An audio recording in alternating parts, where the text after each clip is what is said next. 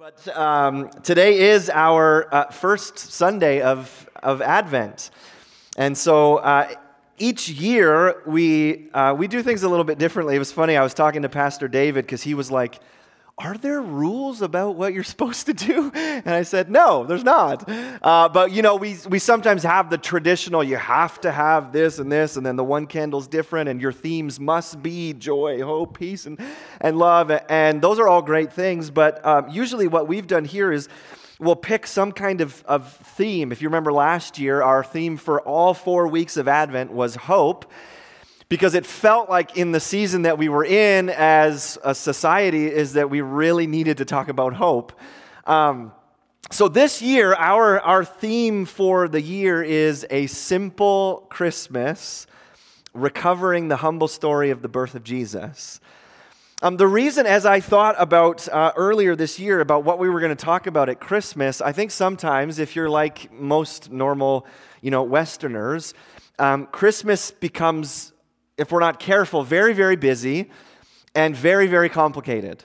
Um, we, whether it's with your decorations and you have to deck out your house, and listen, if you've driven by my house, you're like, Andrew, and I know I'm, I want to be the brightest house on my street, but we do that, and then we stress about what presents to buy, and we have to find the perfect gift for every person, and many of us are like, man, how are we going to afford this?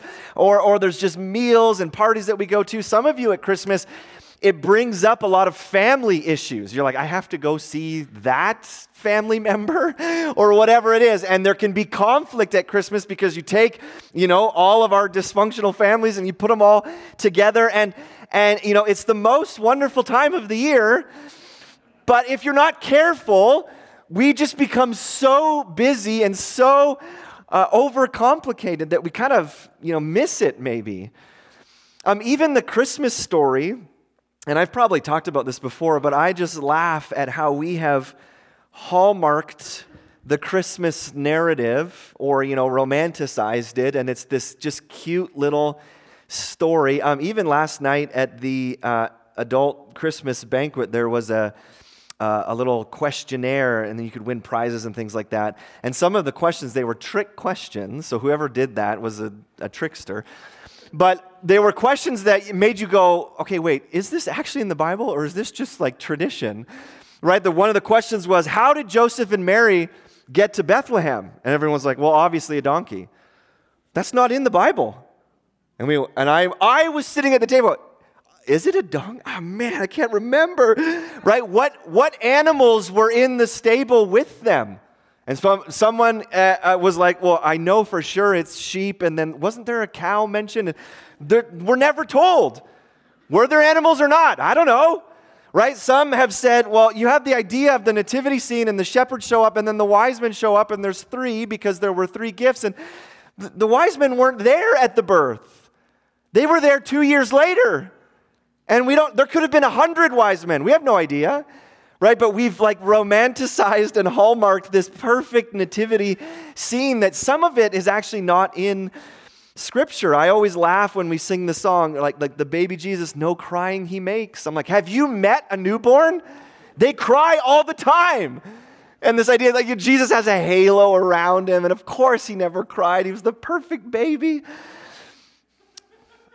So, how do we get back to just kind of a simple Christmas, just remembering this very, very humble way that the Son of God came into the world. There is a simplicity in the Christmas narrative. And I, as I was talking with staff, like apart from the miraculous nature of the virgin birth, like obviously it was a miracle by God. But apart from that, it's, it's quite a normal, simple story. So this morning, what we want to do is look at Matthew chapter 1. So if you have a Bible, you can, you can flip there. And we're actually going to look at the genealogy in the first 17 verses. And how Matthew begins his gospel is with a list of names, um, leading from Abraham um, all the way up to Joseph who was considered Jesus' legal earthly father. Now, we know that Joseph was not the biological father of Jesus, but in that culture, it, that didn't really matter. If, if you asked, well, who was Jesus' dad, everyone would have said, well, legally it's Joseph. And so, the genealogy in the Gospel of Matthew, how Matthew begins his Gospel, is he gives this list of names going from Abraham all the way up to, to Joseph. And what he's doing is he's saying, hey, look, here is the genealogy of Jesus. Now, I, I don't know if you've ever done that uh, where you've looked into your own family tree or your own genealogy. Some of you have maybe done the ancestry thing or the 23andMe or whatever it is and you see maybe a little bit of where you came from or who your family is. And I'm sure that if you're like me, as you dig into your family tree, you go, interesting. There are some very interesting characters that uh, are in my family. I remember my dad a few years ago went he went back and he did his our whole family tree and I think he went back it was at least the 1500s maybe the 1400s and all of these names and people and then you see interesting things and you're like well interesting that marriage, but what happened here? And then that is not the biological mother of that person. Oh my goodness, what is happening? And you often see a lot of mess in your genealogies, or maybe you're on, it's just mine. The EB family is very weird. Um, but we look at our family trees and our genealogies, and sometimes you go, man, there are a lot of maybe scandals, there's a lot of brokenness in all of our family trees. Now, why would Matthew begin his gospel this way? Um, Mark and Luke and John, I mean, Luke mentions a, a genealogy of Jesus a little bit later. He doesn't start his gospel that way. And the reason is genealogies were super important in that day and age. Um, the Jews kept extensive genealogies to establish a few things. You, you wanted to know your heritage, you wanted to know your inheritance, and then your legitimacy as a you know son or daughter and then your rights. What rights do i get from the family that i came from? And so this is not odd for matthew to start his book this way. Now what's odd is the people that are included in the genealogy because if you would think okay this is the son of god's genealogy it would probably be pretty impressive right and so we're going to see uh, who exactly is in this list. So, Matthew 1, starting in verse 1. it says, The book of the genealogy of Jesus Christ, the son of David, the son of Abraham. Abraham was the father of Isaac, and Isaac the father of Jacob, and Jacob the father of Judah and his brothers. And Judah, the father of Perez and Zerah by Tamar, and Perez, the father of Hezron, and Hezron, the father of Ram, and Ram, the father of Amminadab, and Amminadab, the father of Nahshon, and Nahshon, the father of Salmon, and Salmon, the father of Boaz by Rahab, and Boaz, the father of Obed by Ruth, and Obed, the father of Jesse, and Jesse, the father of David the king. And David was the father of Solomon by the wife of Uriah, and Solomon, the father of Rehoboam, and Rehoboam the father of Abijah, and Abijah the father of Asaph, and Asaph the father of Jehoshaphat, and Jehoshaphat the father of Joram, and Joram the father of Uzziah, and Uzziah the father of Jotham, and Jotham the father of Ahaz, and Ahaz the father of Hezekiah, and Hezekiah the father of Manasseh, and Manasseh the father of Amos, and Amos the father of Josiah, and Josiah the father of Jeconiah and his brothers at the time of the deportation to Babylon.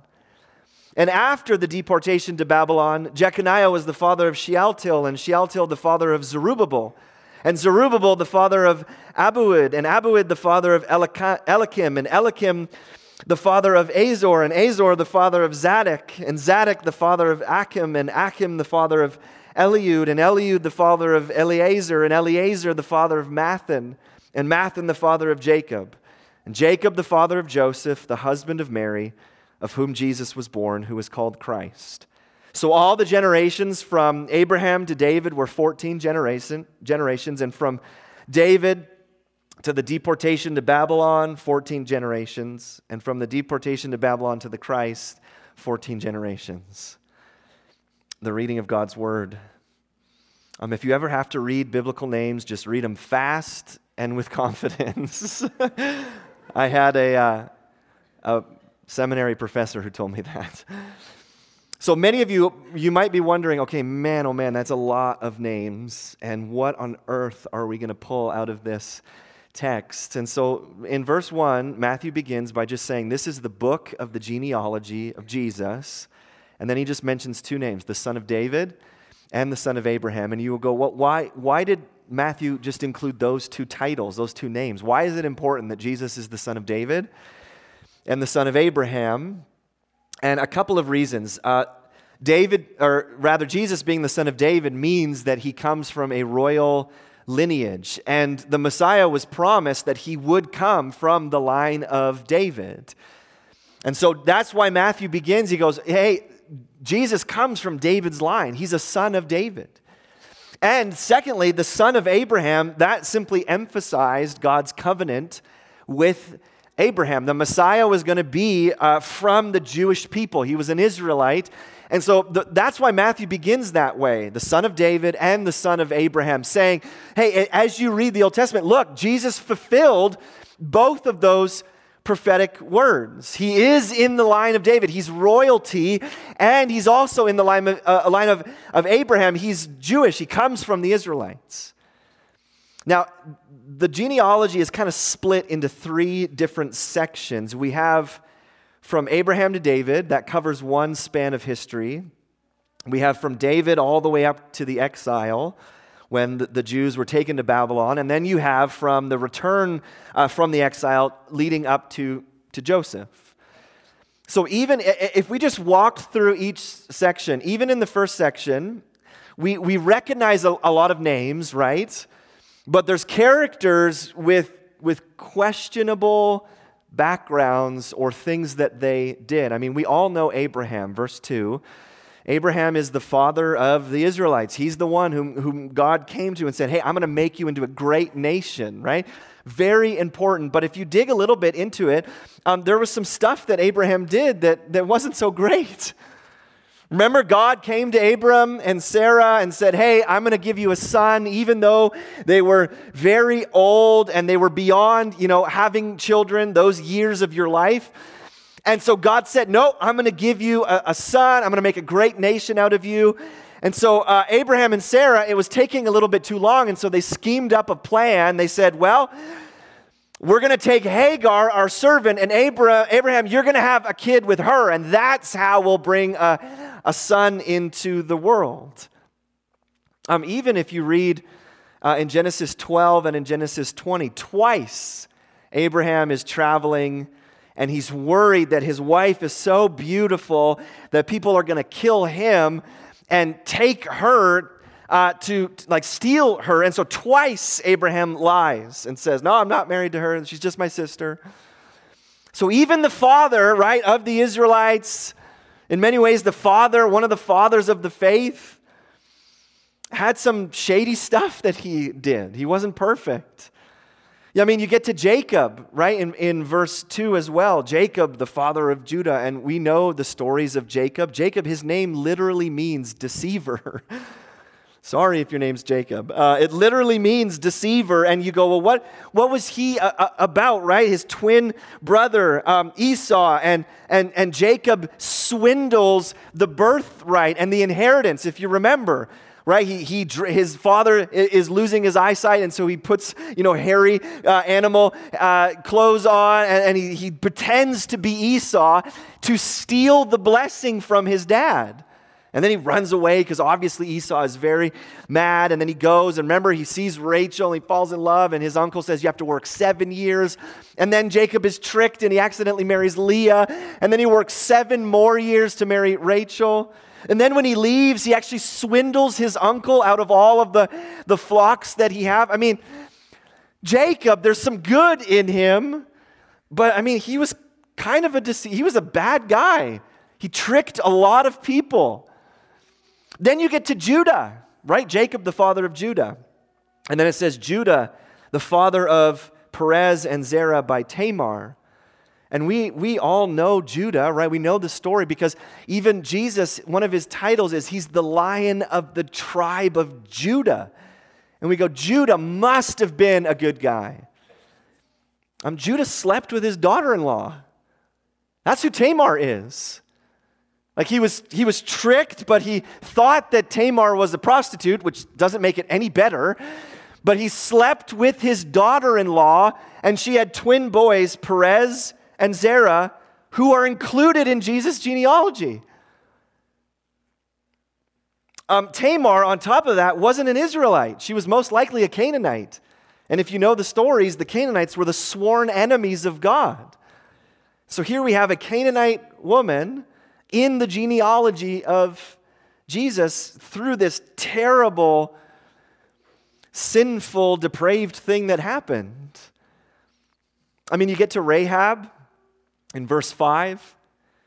Uh, Boaz, his mother was Rahab. This is most likely Rahab the prostitute.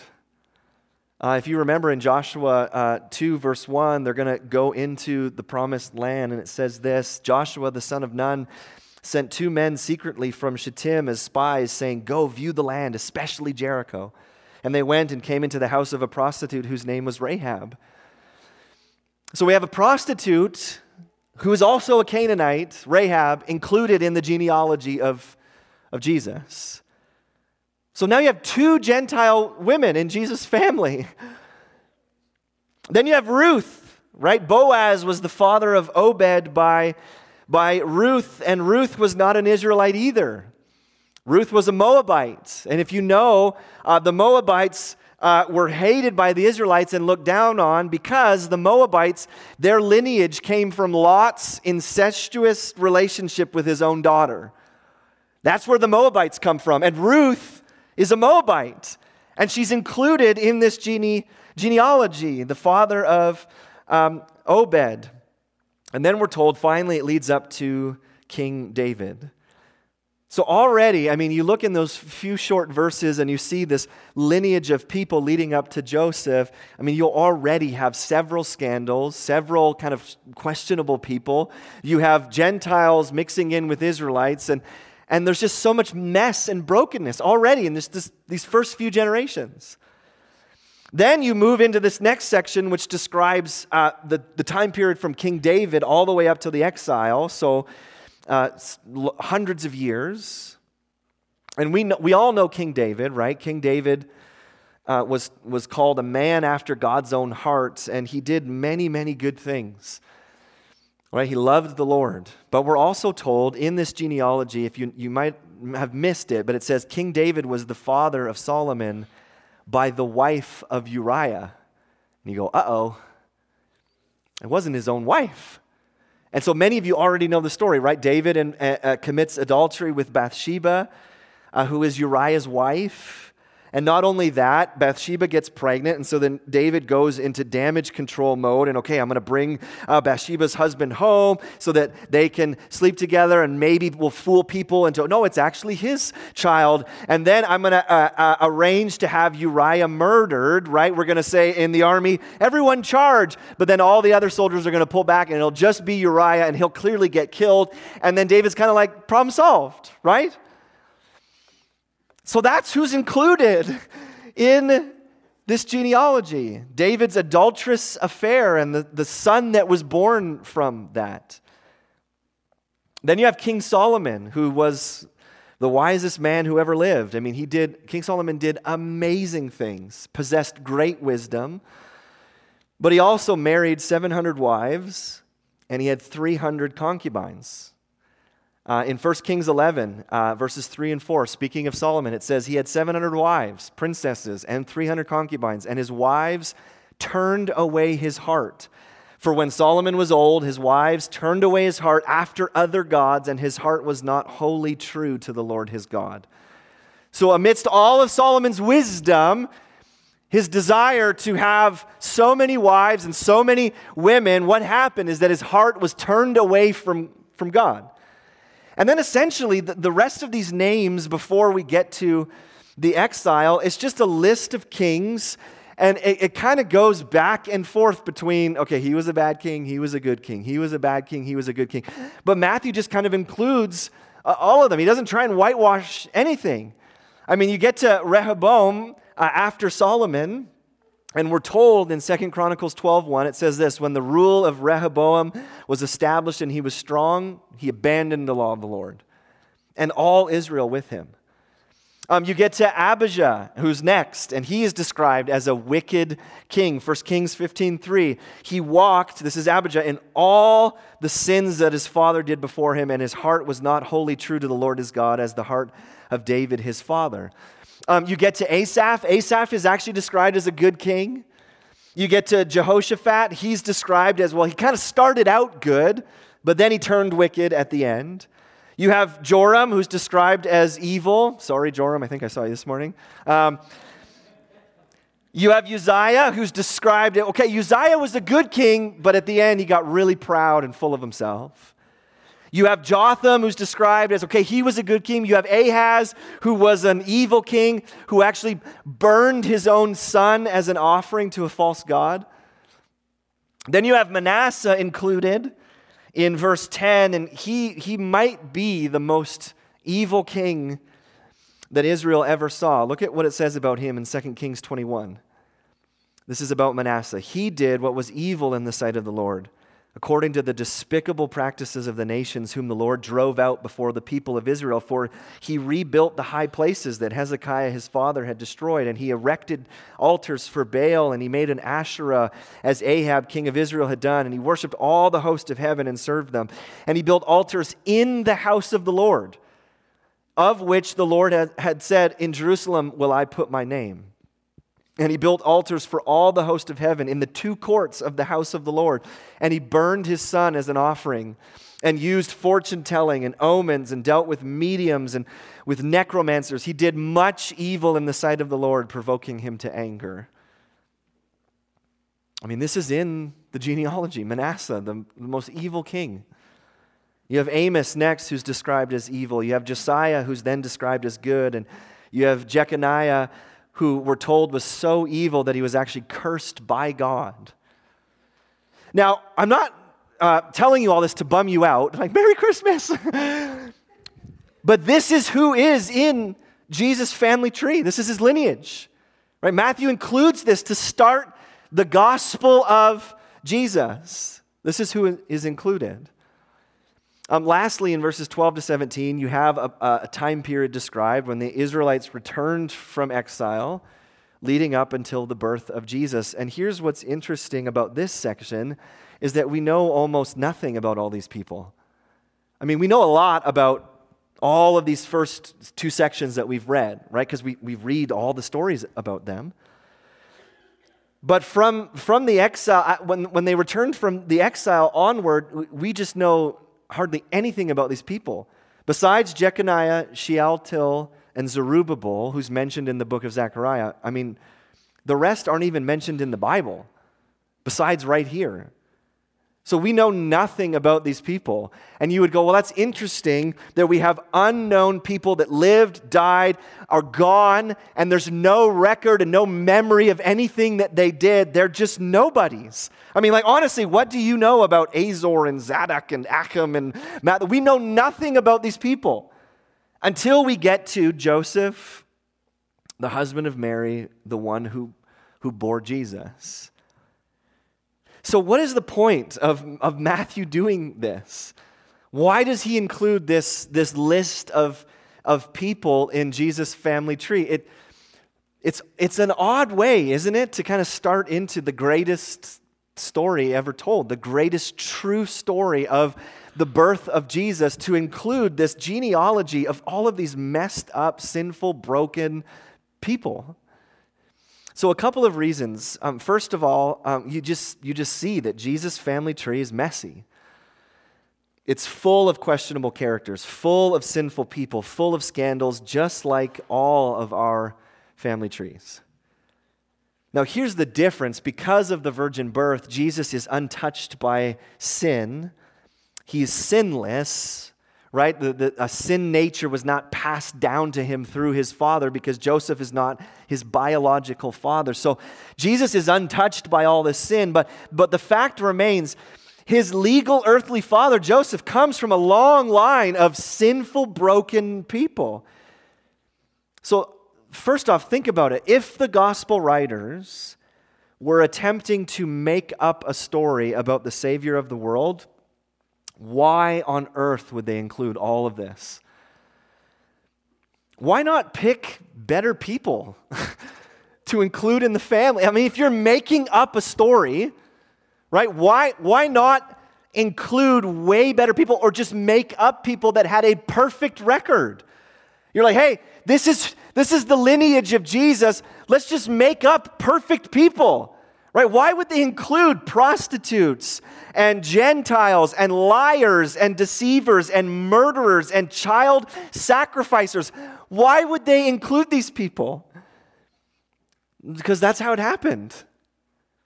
Right, so first off, I think actually the genealogy in Matthew points to the credibility of the Bible and the Gospels because no one in their right mind attempting to scam the world would have included all of this mess and brokenness.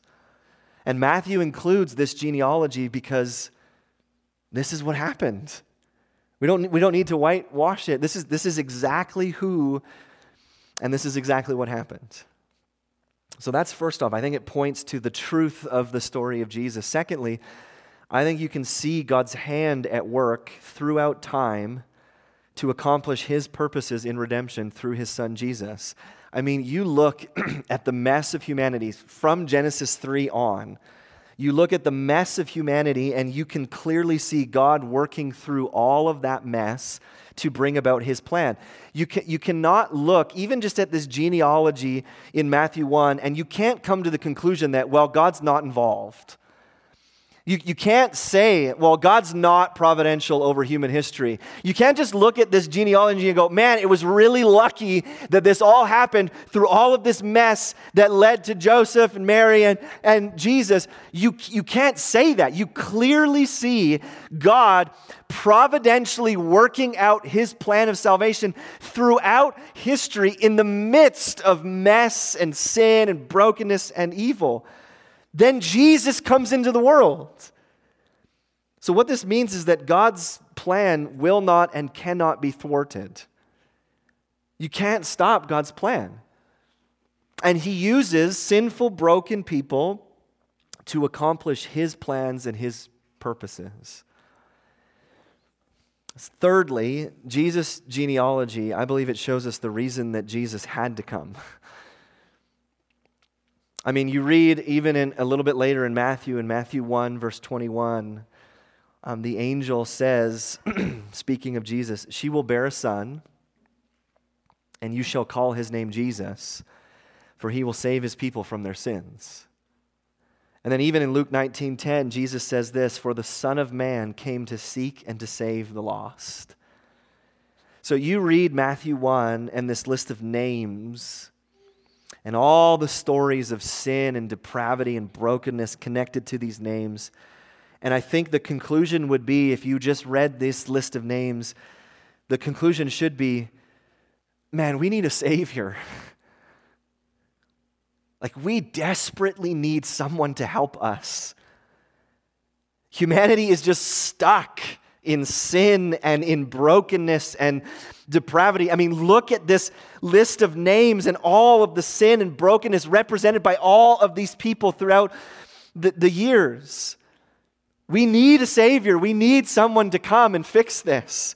I mean, b- besides Matthew 1, you look at your own family tree. And I look at my family, and we should arrive at the same conclusion. Man, we need a Savior. We need someone to, to help us. We're just stuck. It's just repeating the same. I mean, look at all the, the sin and brokenness that is just repeated over and over and over in generation after generation after generation. I'm sure humanity is just putting their hands in the air. We can't get out of this cycle. We're stuck. We need someone.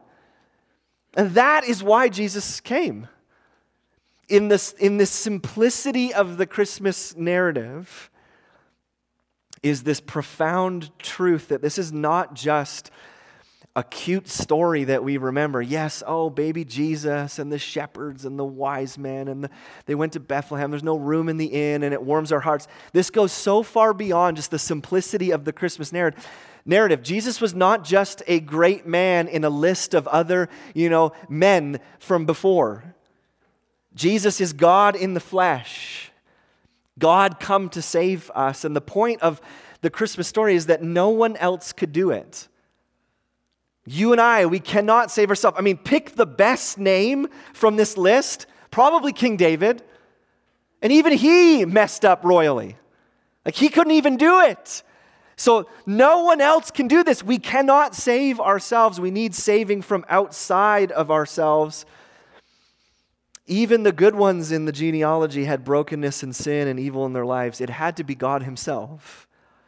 And so I just, it blows me away. Isn't it so like God to use simple, ordinary means to bring about salvation. I mean, isn't it so like God to list a name, the, the names of just sinful, broken people? I mean, you read the Old Testament, you read the New Testament, God seems to delight in picking the worst things and, and bringing about his plan. He goes to Israel and he says, I'm going to pick you, not because you're great, not because you're a, an awesome nation. Actually, you're the smallest nation, and I'm going to choose you.